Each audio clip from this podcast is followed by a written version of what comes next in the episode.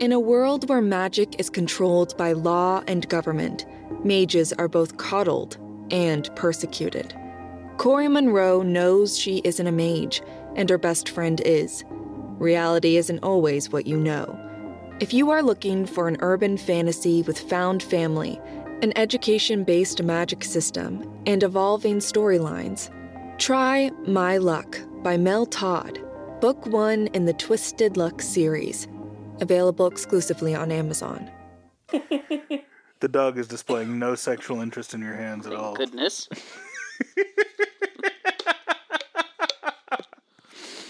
I wonder if I just let that line out as the pre-roll, how badly it'll weird everybody out. Welcome to the Everyday Novelist. My name is J. Daniel Sawyer, author of nearly thirty books, more than thirty short stories, and numerous articles and scripts and essays, coming to you from up in the crow's nest with my spyglass on this daily voyage through the dicey waters of business, craft, learning, and art in the writing life. I saw a little uh, news headline f- flash by in one of the dog Twitter accounts that uh, somebody who turned in their dog to the uh, to the shelter because the male dog humped another male dog and was therefore gay.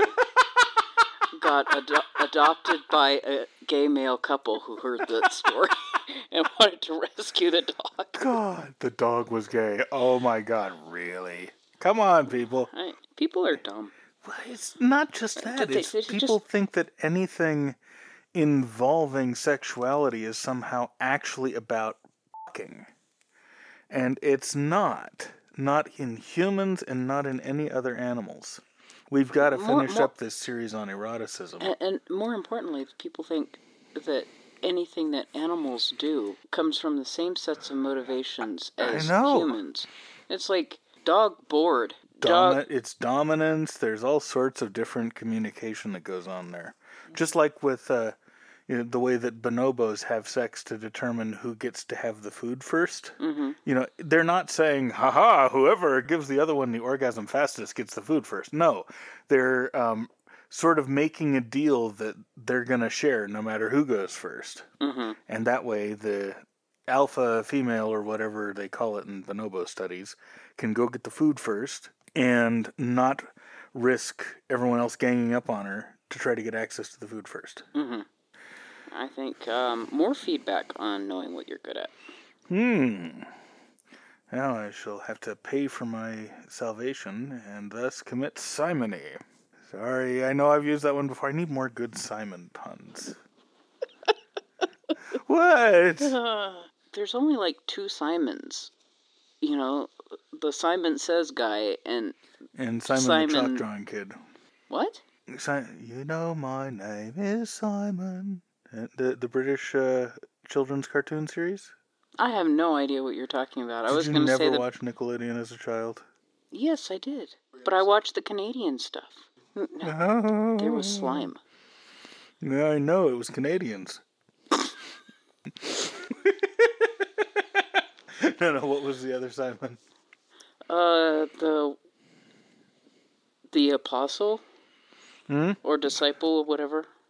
He was the guy. a disciple first and then an apostle, and he got called Peter. And what's hilarious is that Simon is the word for rock in Aramaic, and Peter is the word for rock in Greek. And so the changing of the big dramatic changing of his name was like obviously one of those things where the gospel writer didn't know that they were the same name.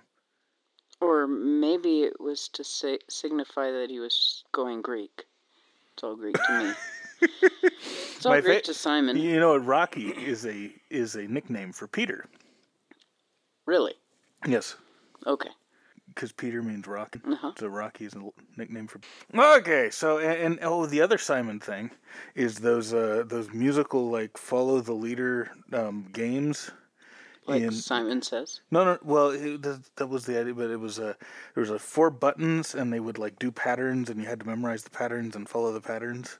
In the early eighties, right? Early I, I, electronic games. It was called. Right, Simon. I remember hitting one with a hammer and annoyance. Don't do that in annoyance. You have to do that outside of the annoyance, or you get charged with trespassing and assault with a deadly weapon in annoyance. Wow. Boy, I'm punchy today. I wonder how much of this is going to make it into the final cut. Maybe all of it, just so we can pad out the episode length a little bit. What's uh, what's what's the deal with Simon today? Does he have a question or feedback? Feedback. Simon has introduced feedback into our lives. Simon says, I just listened to the Knowing What You're Good At feedback and had one thing to add. If you want to play with a genre or see if it's for you, if you're good at it, then short stories are a great way to go. Mm. You can get a number out in a reasonable time. You can get away with more genre bending in them. And if one takes off, it can lead to a full-on novel, or nine, so far for me. uh. I'm glad I'm not the only one that's had that happen.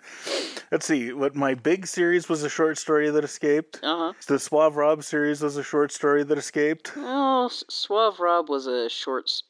I, I guess it started. It was supposed to start as a short story. Okay. It became yeah. a short novel, and then escaped into a series. And mm-hmm. then um, Lantham was a short story that escaped. The whole Lantham series, nine books now. Eight are out. One is almost out. Mm-hmm. Um, yeah, that happens to me a lot. Short stories are slippery little bastards. I, I celebrate every single short story that remains a short story.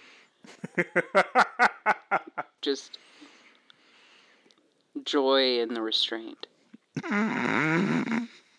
is supposed to be a family show. Oh. Not a family making show.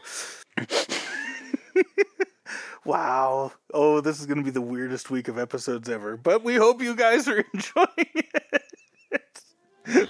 I'm going to go tie up some short stories. Woohoo. We'll see you tomorrow. The Everyday Novelist is written by J. Daniel Sawyer and presented by J. Daniel Sawyer and Kitty Nakian, and is produced by Artistic Whispers Productions, Incorporated. The text is copyright two thousand twenty-one J. Daniel Sawyer, and the production is copyright two thousand twenty-one Artistic Whispers Productions, Incorporated. This podcast is released under a Creative Commons Attribution Non-Commercial No Derivatives License, and all other rights are reserved to their respective owners. Join the conversation, submit a question, leave a comment or a creative death threat, or find me at j d sawyer on minds dot com or hit me at feedback at j d sawyer dot net. We can't do it without you.